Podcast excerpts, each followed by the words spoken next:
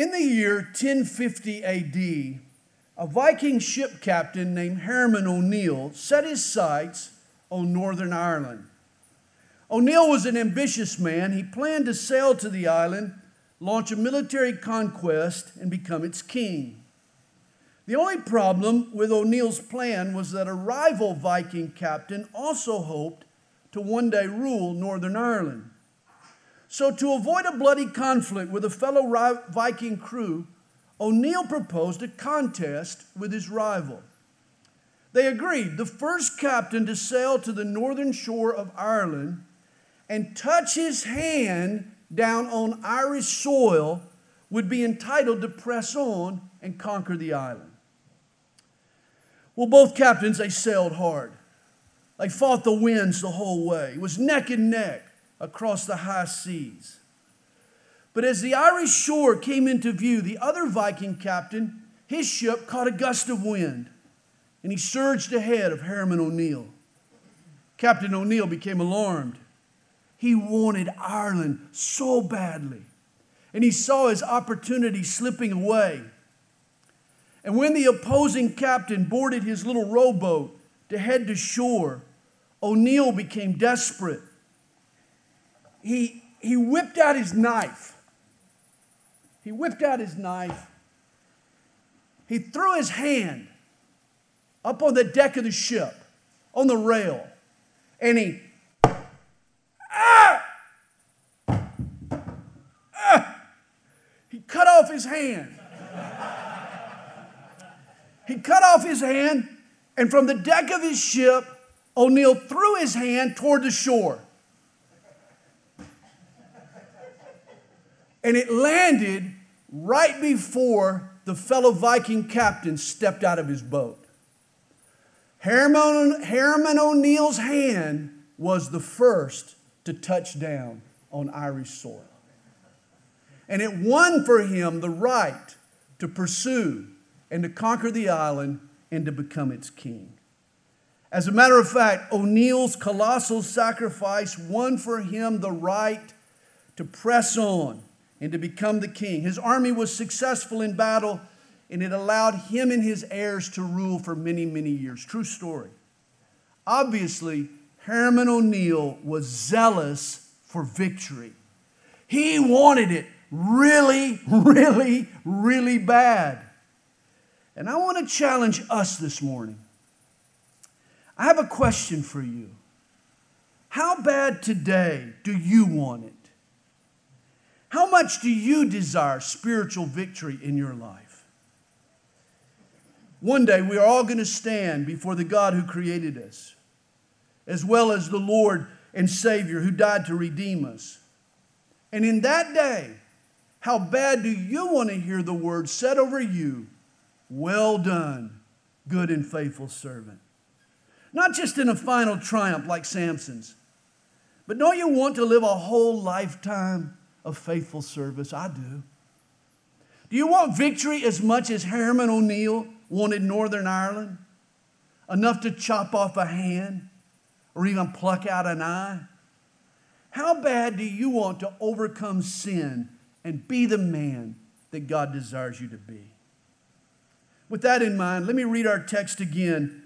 I want it to soak in this morning. If your right eye causes you to sin, pluck it out and cast it from you. For it is more profitable for you that one of your members perish than for your whole body to be cast into hell. And if your right hand causes you to sin, cut it off and cast it from you. For it is more profitable for you that one of your members perish than for your whole body to be cast into hell. Now, it's tragic that over the years, people have taken Jesus' words here literally. They've resorted to physical amputation to corral their sinful, lustful tendencies. The early church leader Origen of Alexandria lived around 200 AD. And according to church history, Origen literally emasculated himself. He chopped off his genitals in an attempt to overcome sexual desire. As a matter of fact, enough men followed his lead that the church at the time had to outlaw the practice by issuing a decree. In the late 1800s, a Scottish preacher named A.J. Gossip had a student who went stark raving mad. In a crazed state, he took a razor blade and he cut off his hand. And when Gossip got to the young man, he found him laughing and shouting hysterically, I did right, I did right. Now I can look Jesus in the face. What an erroneous, tragic misunderstanding of these verses. Understand, Jesus here is using a literary device known as hyperbole or emphasis by exaggeration. He's overstating an issue to dramatize a level of intensity.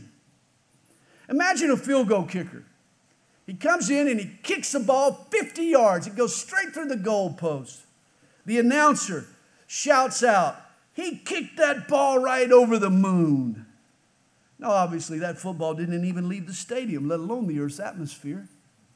But all his listeners understand exactly what he means.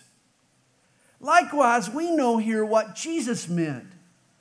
He's using a figure of speech. We know that Jesus spoke figuratively here, since a literal interpretation would have been pointless. Trust me, gouge out your right eye, and you can still lust with your left eye. I promise you, you can. Hey, chop off one hand, and you can steal with the other hand. As a matter of fact, if sin is in your heart, you can chop off both hands and you'll sin with your nubs. Physical amputation doesn't alter an inner attitude and an inner appetite.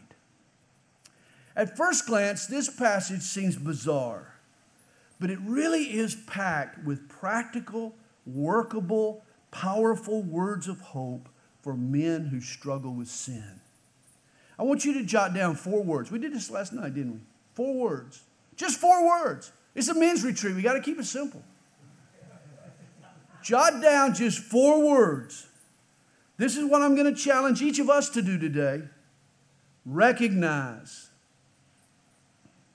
These are your four R's. Recognize. Second, repent. Third, recruit. Am I going too fast for you? And fourth, rethink. Let me give them to you again. Recognize, repent, recruit, rethink. Here are keys for victory for men who want to overcome sin. First, if you want to be victorious over the sin in your life, you need to recognize the root of your problem. Notice Jesus tells us if your right eye causes you to sin, then he says it again if your right hand causes you to sin. Realize in our text, Jesus is telling us to identify and deal with the cause of our sin. In verse 29, the word translated sin refers to the bait stick. The bait stick is the trigger that springs the trap. You see, the little mouse takes the bait and it trips the stick, and then it's that stick that slams the life right out of the varmint. It's the bait stick. And Jesus is here asking us, what is the cheese in your life? What is the bait stick? What is it that sucks you in and sets you up and then slams the life out of you? You remember for Superman, it was kryptonite. You remember whenever he got around that rare green mineral, it robbed, robbed him of his strength. It just sucked the life out of him, turned him to goo. Hey, what's your kryptonite? Is it money? Is it ambition? Is it alcohol, booze? Is it pornography? Do you play the horses? Is it women and skirts? Is it video games? I mean, some of us can be doing fine for days. Then we take the bait, it trips the trap, and we're right back in the same mess we thought we'd escaped. Hebrews 12, verse 1 describes the cheese as the sin that so easily ensnares us. And Jesus is asking, What is it? What is it in your life that causes you to sin? We need to identify the cheese. Dealing with sin is like pulling weeds. You know this, Jose. You're pulling weeds. If you don't get it by the root, it's just going to grow up real quick again. You know, to me, one of the truly amazing facts about human anatomy is that a person can't smell his own BO or bad breath. Do you realize this? I mean, I can reek enough to knock a buzzard off a porta potty. and yet I'm usually the last one to know it. How can that be? But the same is true with sin in my life. We develop these huge blind spots. We see everybody's problem but our own. I'm always amazed at how skilled I am of shifting the blame and dodging responsibility. I'll tackle anything but the real issue. You recall God told Balaam to go with the Midianites, but only under specific conditions? It was his greed, though, that caused him to go anyway. And when the angel of the Lord blocked Balaam, his donkey saw the angel and steered off course. But rather than realize the error of his ways, Balaam beat his burro. He hit the donkey. Finally, God opened the donkey's mouth so he could rebuke his owner. But I wonder how many of us have been guilty of beating our burro, hitting our donkey. We're the cause of the bad situation we're in. But rather than take responsibility, we've taken out our frustrations on our wife or on our kids or on our coworkers or even on our church. There's an old, old AA saying that is absolutely true. You should write it down. If I am not the problem, there can be no solution. If I am not the problem, there can be no solution. Today, our whole society is bent on shifting blame.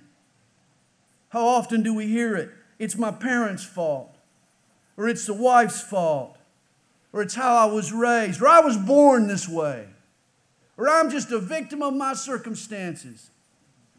Ours is the age of victimization.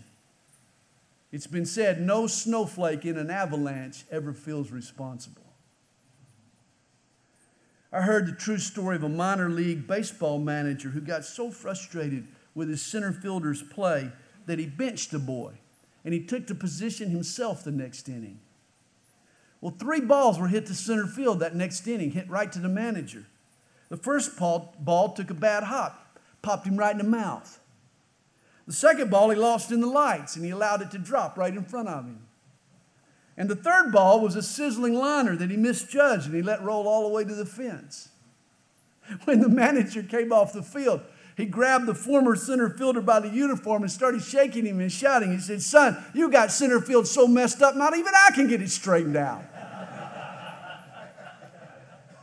he wasn't seeing the root, root problem, was he? He wasn't recognizing the cause of his problem. Imagine a rope five feet long. One end of this rope is tied to my ankle, and the other end of this rope is tied to a pit bull with rabies. Get the picture? And here I am trying to live a normal life. I get up in the morning, I go to bed at night, I head to the office, I do my job, I come home, I hang out with my amigos. But all the while, I'm ignoring the pit bull that's tied to my ankle. Do you see a problem with this picture? Of course you do. There's no way that my life is going to have any semblance of normality as long as that pit bull's tied to my ankle. Oh, maybe for a few hours a day while the pit bull's asleep, but my life will be in turmoil. I can't work because the dog bites and growls at my coworkers. I can't spend any quality time with my kids. They're afraid of the vicious dog. My wife won't sleep with me because I'm bringing a pit bull to bed. The only friend I've got is Michael Vick. Us Atlanta fans hadn't gotten over that yet. My whole life is in shambles because of that lousy dog. But here's the point I can spend thousands of hours and thousands of dollars in counseling learning how to be a good employee and how to be a better husband and how to be a loving dad and how to be a loyal friend. But I'm just treating the symptoms. Face it, until I get that doggone dog off my ankle, nothing I do to solve my problems is going to straighten out my life. I got to stop sidestepping the real issue. I can even come to church. I can walk the blessed aisle, stand in the altar, pray a prayer to Jesus Himself. I can cry my eyeballs out in sincere remorse for the damage I've done and the pain that I've caused the people I love. I can say that I'm putting my faith in Jesus Christ. But if I deliberately rise to my feet, walk out without doing anything about the pit bull tied to my ankle, I'm no better off than when I came in. But Sandy, doesn't God cleanse us from our sin when we confess it and when we ask for His forgiveness? And of course, God does. He's faithful to do that. But you've got to confess the right stuff. You've got to confess the real cause of your sin. Here's the question What's your pit bull? Is it your drinking? Is it greed? Do you have a gambling problem? Is it an overstuffed ego and pride? Is it pornography? What if I walked into my living room with that pit bull tied to my ankle and fell asleep on the couch? Imagine the damage that dog would do to my home. He'd gnaw on the carpet and poop on the floor and slobber all over the furniture. And what if this went on day after day after day and I never dealt with the dog? Even pretended that the dog didn't exist. Do you think my wife is going to continually come after me and clean up the mess that I've made because I haven't addressed the issue with that dog? Do you think my wife, you don't know my wife. Kathy Adams is nobody's fool. And neither is God. God knows if you're just pretending, if you haven't really dealt with the dog. Men, Jesus loves you. He died to forgive you. There is nothing you've done He won't forgive. God desperately wants to forgive you, but you got to confess the sin that's really causing the problem. Once, an old man, he offered the same prayer every Sunday morning at church. He'd stand up and he'd pray, Lord, clean out the cobwebs. Oh, Lord, clean out the cobwebs. Finally, one Sunday, one young fella, he got tired of the old guy's prayer.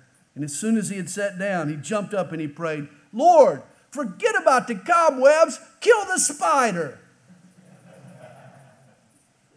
and that's what Jesus is telling us here. Recognize the problem. What is it that causes you to sin? Get that out on the table before God, and He'll do business with you. Well, first, recognize the cause. And second, you need to radically repent radically repent.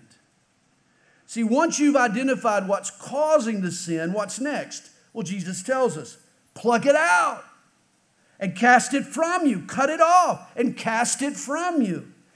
Here's how to deal with a sinful stronghold you pluck it off and you cut it out and you cast it from you.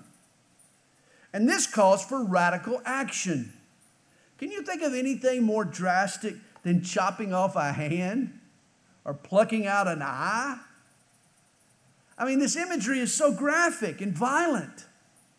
Obviously, Jesus is calling here for desperate action.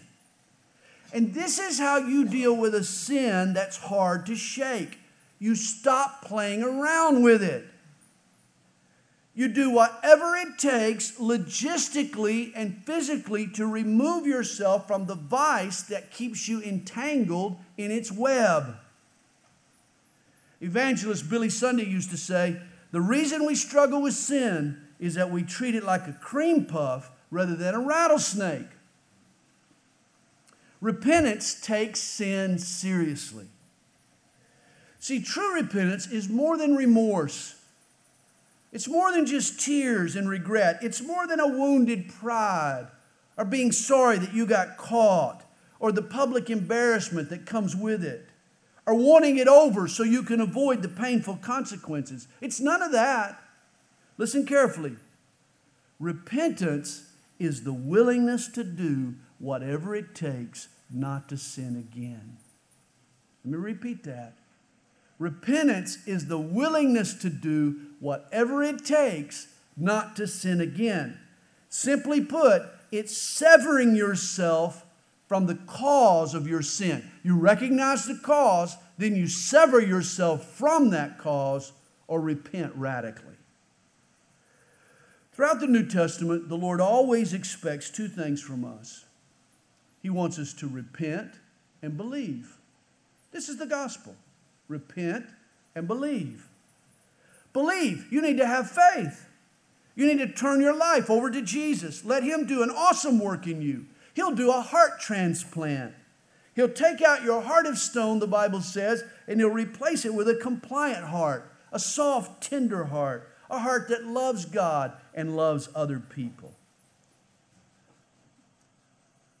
Believe and receive the power of the Holy Spirit. But all the while, my other responsibility is to repent. That means that as I'm asking God to forgive me and empower me and change me, I'm staying as far away from the sin as possible. See, Jesus cuts the rope, but you can't keep petting the pit bull. Now, I'm going to say that again. Jesus cuts the rope, but you can't keep petting the pit bull. You need to supply a willingness to change. Now, I understand we can't change ourselves. If we could, Jesus would have never had to die for us. Jesus alone has the power to effect significant changes in our lives. But we have to provide Him with the desire to change. God is not going to work changes in your life against your will. You've got to provide the willingness. This is why repentance takes drastic action. To overcome a habitual sin, you need to remove yourself from the people and the situations that perpetuate that sin. As Jesus said, gouge it out, cut it off, cast it away. Stay away from the cause of that sin. You see, repentance gets very practical. It's like cutting off an appendage. You take a different route home from work that avoids the bar that you frequented for years. You skate around folks that used to sell you cocaine. You just don't even put yourself in the same space with those people. You throw out the pot plants that you still got growing in your basement. You get a porno filter for your computer, for the internet. Or you let your wife browse your laptop on a regular basis. You block out the cable channels that stir up lustful thoughts. You cut up your credit card so that you don't fall prey to impulsive spending again. See, if you don't do those things, you can't say you're truly repentant. Real repentant, in, in, real repentance involves me renewing my mind and restructuring my time and reordering my priorities and rearranging my schedule and reassessing my friends. If maintaining my integrity means losing my job, then so be it. God will give me another job. If the TV is the bait stick, then I need to lock it in a closet for a while. If I'm single and my physical desires are out of control, then repentance means I'm going to stop dating until I can get a handle on my hormones. Recall our initial question, guys. How bad do you want it? You see, the sacrifices each of us are called on to make will vary, but the reaction needs to be the same. Yes, Lord, whatever I need to do. We need to repent at the root. Don't settle for anything less than total victory.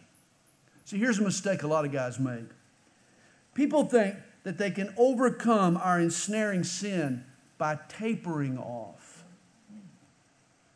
Oh, I can still sin, I just won't sin as much.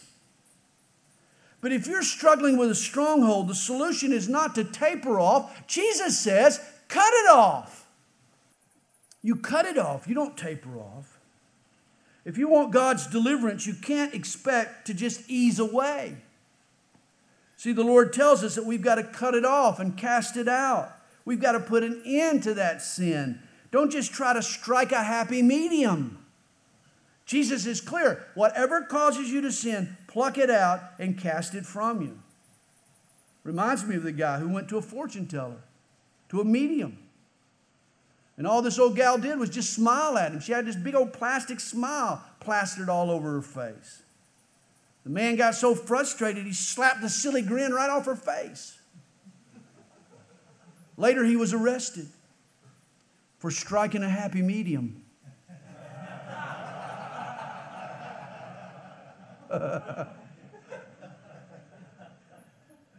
hey, that's not what you want to do if you're struggling with sin. Don't just strike a happy medium. Don't hang on to your sin for a rainy day. See, some of you have a stash waiting on you right now.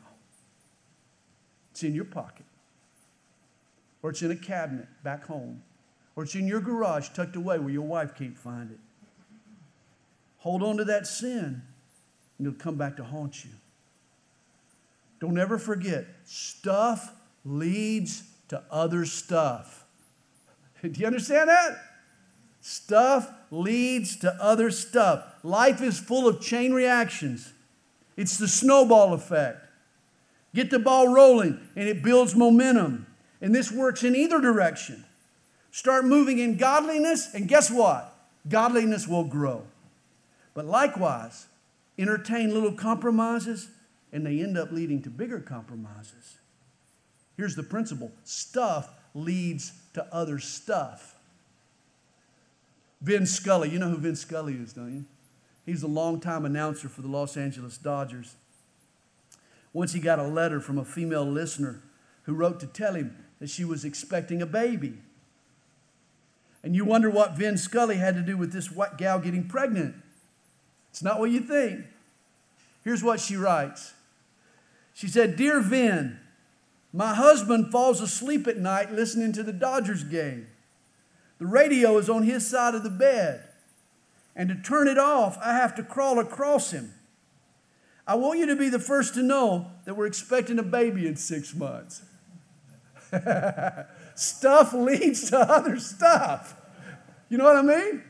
She had to crawl across her husband to get to the radio, and stuff leads to other stuff. You, you, you know what I mean. See, this is why tapering off is not good enough. You got to cut it off. Any little action can set off a chain reaction. And this is why a big part of the Christian life isn't just cutting off bad habits and bad attitudes, it's developing good habits, new thought patterns, a new identity. Remember, the snowball effect works either way. Get rolling in the wrong direction, it's hard to stop. But you get some momentum flowing in a Godward direction, and you can go from grace to grace to grace. You'll begin to grow. What a blessing that'll be. Now, here's what Jesus is telling us we need to recognize our sin then we need to radically repent, sever ourselves from it. And then, third, we need to recruit some help. Recruit some help.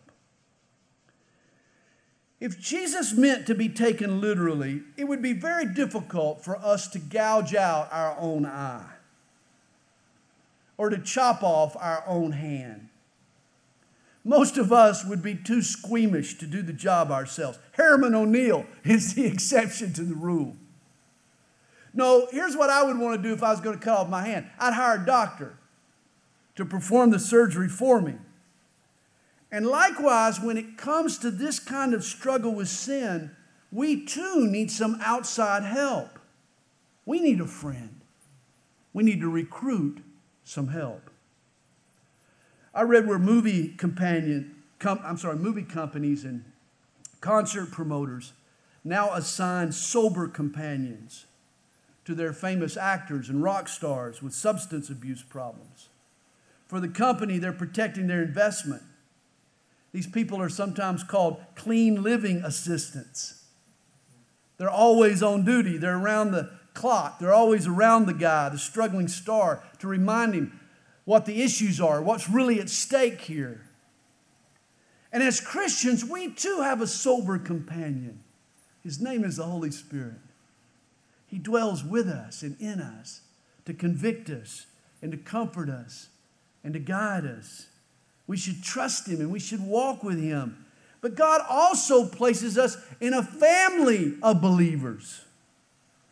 In the church, we too need to recruit some other men to be clean living assistants. We need a Christian brother. We need a group of men who'll hold us accountable, who'll ask us hard questions like, How's it going at home? When was the last time you lost your temper with your kids? Hey, how did you spend your evenings on that recent business trip? Hey, are you reading your Bible every day? I heard it said, sin can breed only in the dark chambers of the mind. Sin can breed only in the dark chambers of the mind. Like mold and mildew, sin flourishes in dark, damp spaces. But when we confess our sin, it gets it out into the open. When we expose our sin to the light of God's Word and to the fresh air of the Holy Spirit, the sin dissipates and it loses its potency. This is why James chapter 5 verse 16 instructs us to confess your trespasses to one another and pray for one another that you may be healed. Healing takes place, power is unleashed when we open up our lives to each other. It's been observed in the early church, Christians confessed their faults to one another. In the medieval church, they confessed their faults to a priest. In today's evangelical church, we confess our faults to God alone. See, Christians have become more and more private in our confessions, and we've become more and more shallow in our fellowship. If we're going to deal effectively with the sin and struggles in our lives, we've got to make room for people who care. We've got to. Who will help us chop off that sin when necessary. So often we worry about what other people are going to think of us if they know the truth, if they learn of our real problems. But most likely, those other people have the very same struggles themselves. We hide from each other while we desperately need each other. Let me ask this group a question. Will all the perfect people please stand up? Raz is the only, no, no. Not even Raz stood up. Do you see that? Not even Raz stood up. There are no perfect people in this room here today. Nobody in here's never sinned. Nobody here is qualified to cast the first stone. Everybody in here is in need of grace. This means that everybody here is in the same boat you're in. And they'll be sure to extend grace because they need it so desperately themselves. Nobody's here to judge. Nobody's going to judge you. We're all sinners saved by grace. We're trusting, we're hanging on by the mercy of God. Before you leave, before you leave today, you need to use this day to find another brother who can help you gouge it out and cut it off and throw it away. Well, there's one more key that we should glean from our text. When it comes to overcoming sin in our lives, we need to recognize its cause, we need to repent radically, we need to recruit some help, and then, fourth, we need to rethink our priorities. Rethink our priorities. Here in Matthew 5, verse 29 and 30, Jesus is making value judgments. Value judgments now. Notice twice he tells us It is more profitable. Profitable is a value word. It is more profitable for you that one of your members perish than for your whole body to be cast into hell. Understand a basic truth. Nothing on this earth, in this life, is worth holding on to if it sends you to hell. We'd all agree with that, I hope. One of the worst effects of sin is that it clouds our judgment. In the midst of the ensnaring sin, we can lose sight of important allegiances and loyalties in our lives. I met a man once who was so deluded by his sin that he was stealing his elderly mother's Social Security check each month so he could bet on the football games. That's pretty low, man. Stealing money from your own mother. But sin clouds your judgment. For a person battling with a stronghold of sin, the images popping up on that computer screen are the only things they see. That next hit is the only thing they think about. Placing the bet, the next drink, that one final time ends up becoming their all consuming fascination. In the heat of the moment, your sin can mean more to you than your spouse or your kids or your God or even heaven and hell. This is why the person struggling with sin needs to stop and take the time to rethink their life. Sadly, in the world that we live in, the emphasis is on the here and now. People don't think much about eternity. People live for the moment or the weekend. They don't get much further in their plans. Eternity, heaven and hell become mere afterthoughts. But heaven and hell, friends, are real. And your eternal state is being determined right now. Nothing is more vital to you. Trust me, eternity is today's most serious business. I guarantee you, 100 years from now, you'll wish you'd concerned about, been concerned about it more. We need to rethink our priorities. We all need to re examine the issues that are really important to us. Jesus is saying here it's better to endure the unanesthetized pain of gouging out an eyeball and entering into heaven with a patch than it is to spend eternity in hell with two eyes and 2020 vision. A blissful forever is worth a little discomfort right now. We need to rethink our priorities in light of eternity. See, just as a physical amputation causes severe pain, so can repentance. Repentance can be painful. To pluck it out, to cut it off, to cast it away means saying goodbye to people and places and pleasures that used to fill a hole in our lives. When we first repent, it's painful to lose some former preoccupations that we were dependent on. This is why we have to rethink and decide that the gain is worth the loss. It's a decision we make. In April 2003, a man named Aron Ralston was climbing in Utah's Blue John Canyon. He was out for a one day hike.